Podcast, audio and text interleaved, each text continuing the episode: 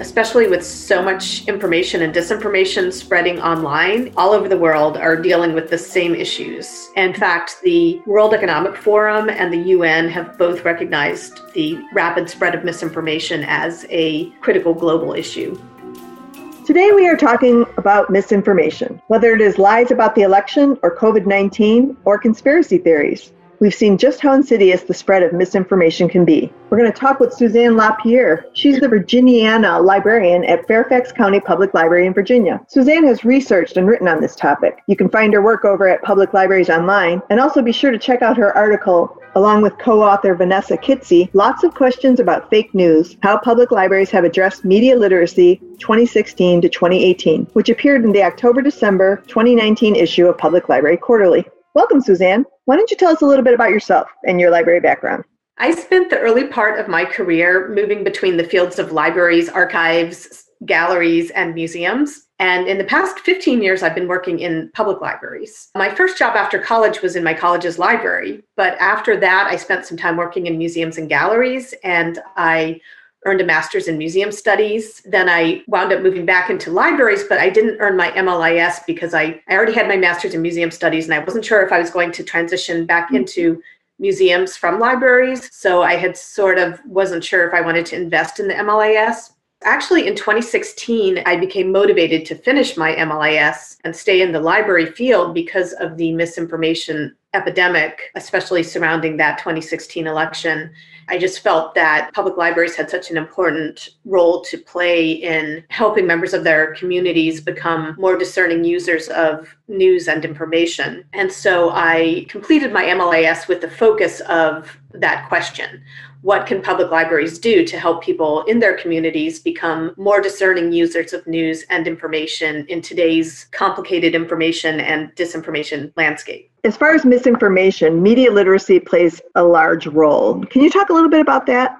So, the term media literacy applies to our current complex information landscape. One has to be savvy about how various types of media work in order to be more discerning about the sources of information that we receive. For example, if someone is using social media to get their news, but that person doesn't have a good understanding of how algorithms and filter bubbles work on those platforms, they are probably not going to be able to judge the accuracy and objectivity of the news that they're receiving. So, for example, my social media feed is tailored to my usage. So, I will automatically be fed more of the stories that are similar to the ones that I've already reacted to. And this creates a very narrow and biased view of what is news at any given moment. And even those people people who are more savvy about how digital platforms work can still get pulled into these information silos because of our basic psychological tendencies, confirmation bias, and um, those types of tendencies that we all have. So it's something that we all need to work on and keep working on as the technology evolves. From your research, how have public libraries responded to this challenge? And what are some of the more successful efforts in furthering media literacy that you know of?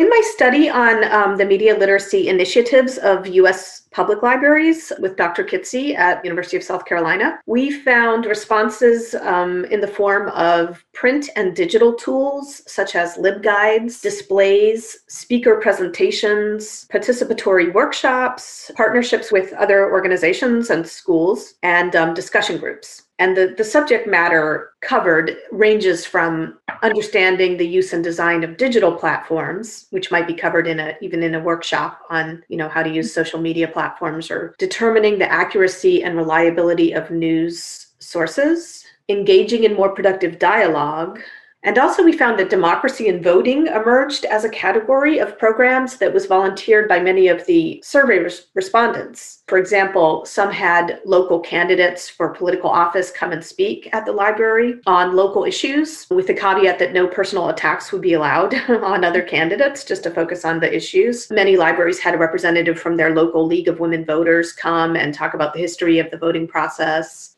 Uh, but among the initiatives that were reported as being the most successful, according to library staff, were news literacy content, especially if they had a presentation with a speaker from a local media outlet or a school of journalism at a university, uh, followed by Q&A and discussing like how the news gets put together, how, how fact checking occurs, how sources are cited, and which sources can be double checked for reliability and so forth. Workshops on the use of digital platforms were also reported reported as being successful by a lot of branches in terms of popularity and um, LibGuides. For libraries who are interested in starting or strengthening a media literacy initiative, what are the hallmarks of the best initiatives and what are some first steps? We found in our study that if the staff were uninterested or didn't recognize the importance of media literacy, they were less likely to perceive an interest in the community.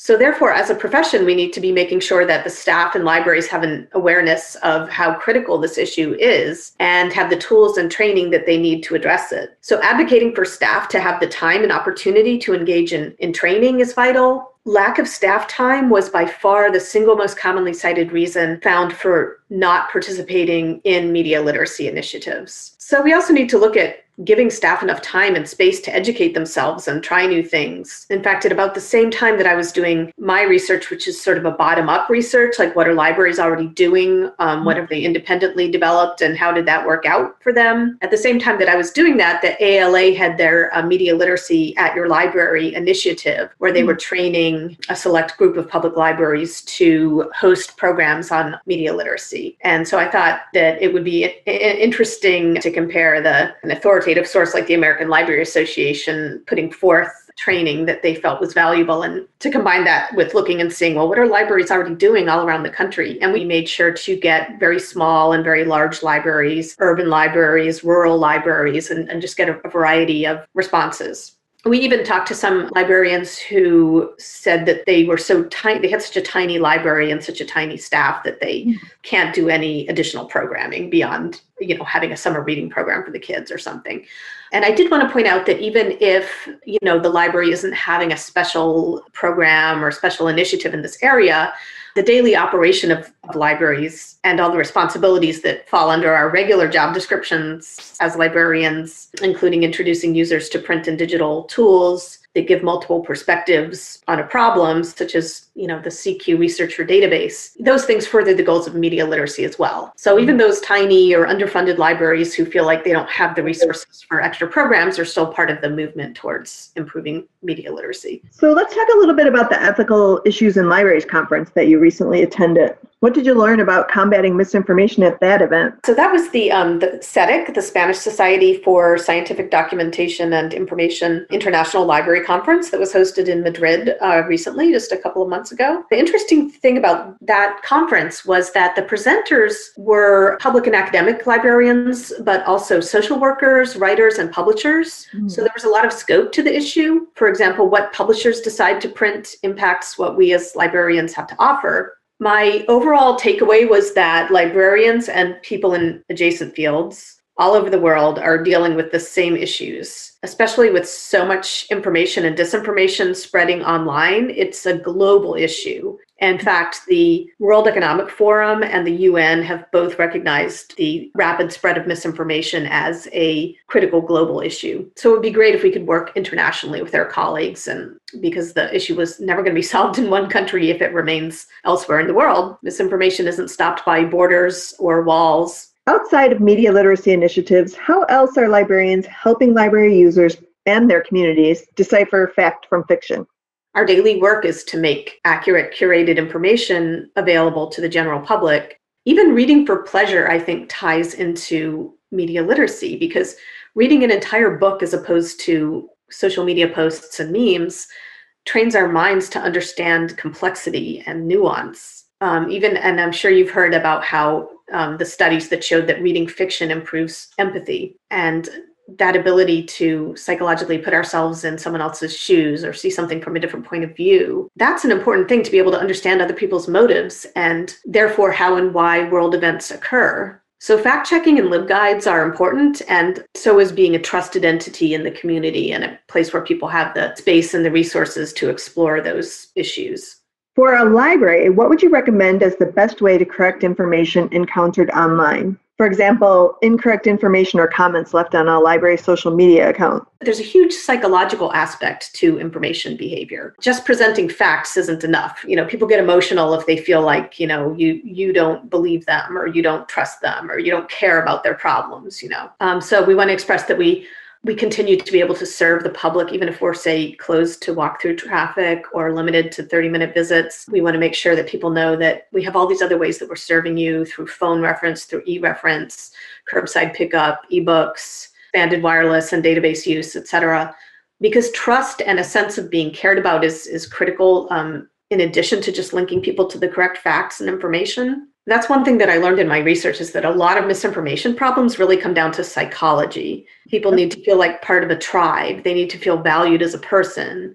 So the last thing that we want to do in these in the online world of um, say somebody leaves incorrect comments or rude comments on our social media, the last thing we want to do is get snippy in return, even though we're all suffering from frayed nerves between the pandemic and politics and everyday stress. I always go back to the study I read several years ago that someone studied library customers and how satisfied they were with the, the service they received. And they found that customers who felt like the staff cared about their question were more satisfied, even if they didn't get the information that they needed they were more satisfied with the service that they received than mm-hmm. if they had received the correct information but they felt like the staff was was rude or didn't care about their problems. So so those soft skills are convey of conveying care and respect count for a lot.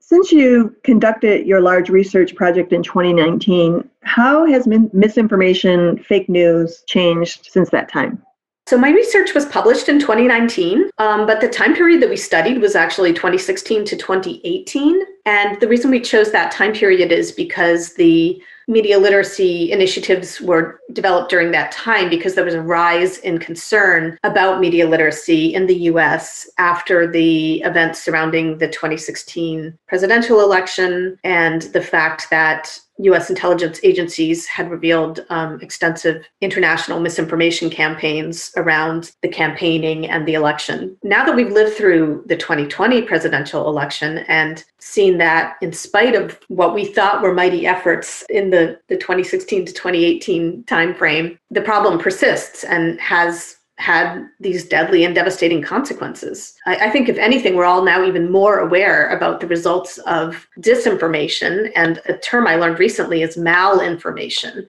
material that's spread for malevolent purposes, um, not just incorrect or inaccurate information, but actual malevolent um, misinformation that's meant to have a negative impact. So we saw that that with the fiction that was QAnon, and I mean, some of the some of the QAnon storyline is just so far fetched that a lot of people are thinking, you know, what? How can people believe this? But this is where we go back to the psychology of misinformation. As bizarre as some of the QAnon stories are it's created a community for people where they feel that their grievances are being recognized or they feel that other people are joining them in this search for truth. QAnon sort of it doesn't exactly tell people what to believe, but it tells them to look for for clues. And as they in these online forums, as they come up and say, "Hey, I found this or that information," they get all kinds of positive reinforcement and feedback from other people in the community. Oh yeah, great, that's a good one. You know, that's a great example. Here's another example of this famous person person using this hand gesture, you know, which mm-hmm. signifies whatever. So, what we as librarians can do, going back to that, is that we have a, a psychological role to play in our communities as well. We're still one of the most trusted organizations, and we are a place in the community where people from all different walks of life can come across one another and therefore, there's that opportunity for people to learn from people who aren't like them, or at least encounter people who aren't like them we can have great information, but if we don't have a good understanding of people's information behavior, they might not access what we have to offer. Studies have shown that people will accept less accurate information if it's easy to access. They might know that this or that database or journal is a great source of information, but if it's behind a paywall and they need a password, they'll just, you know, Google something instead and and you know, even knowing that that is a less accurate form of information just because it's easier to to get to that we need to deal with it as librarians. You know, we, we made making sure that the information we have is as easy to access as we can possibly make it.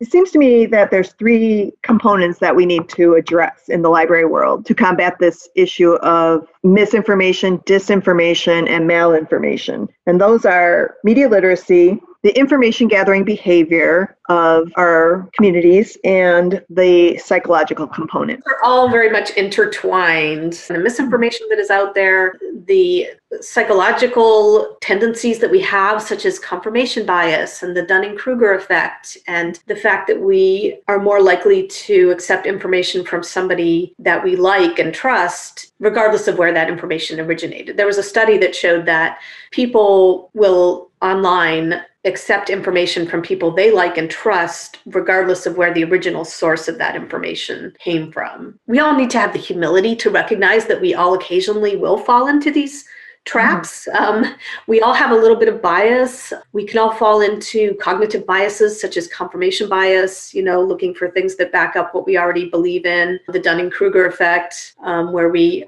the less we know about a certain particular topic, the more we think we know because we just don't know enough to know what we don't know yet. And we all sometimes let our emotions and biases impact our choices. So it's an ongoing struggle for all of us, especially because the tools and technology are just evolving faster than our ability to adjust. So while we shouldn't give up and we can't give up, we have to recognize that perfection is not a realistic goal. Improvement is. It's not a problem we can ever solve completely, but we can add more pieces to the puzzle and we can hope that mitigating actions can create a tipping point in key areas at key points in time.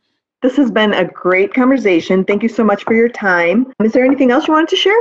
There's so much distrust of expertise right now. Um, there's just a feeling like, well, I can Google that, and I can, you know, if I think cats are better than dogs, I can Google cats are better than dogs and find all kinds of sources mm-hmm. to back me up. So I don't care what an expert has to say about that. You know, how, why does he know more than I do? So I had this thought about how everyone is an expert at something, whether it's burping babies or baking cakes or fixing engines or infectious disease control. And so, if we could just approach it that way uh, from the perspective of, say, a library program, maybe people will be less suspicious of the very concept of expertise. So, I've been brainstorming about how we could use that concept in, in programming or discussions so that expertise isn't seen as elitism, but just part of the social fabric. We can't all be experts in all areas. So, we rely on one another to fill in the areas where we don't have expertise or we don't have time to develop expertise. That was Suzanne LaPierre. She's the Virginiana librarian at Fairfax County Public Library in Virginia. Thank you for all that information on misinformation, disinformation, and malinformation.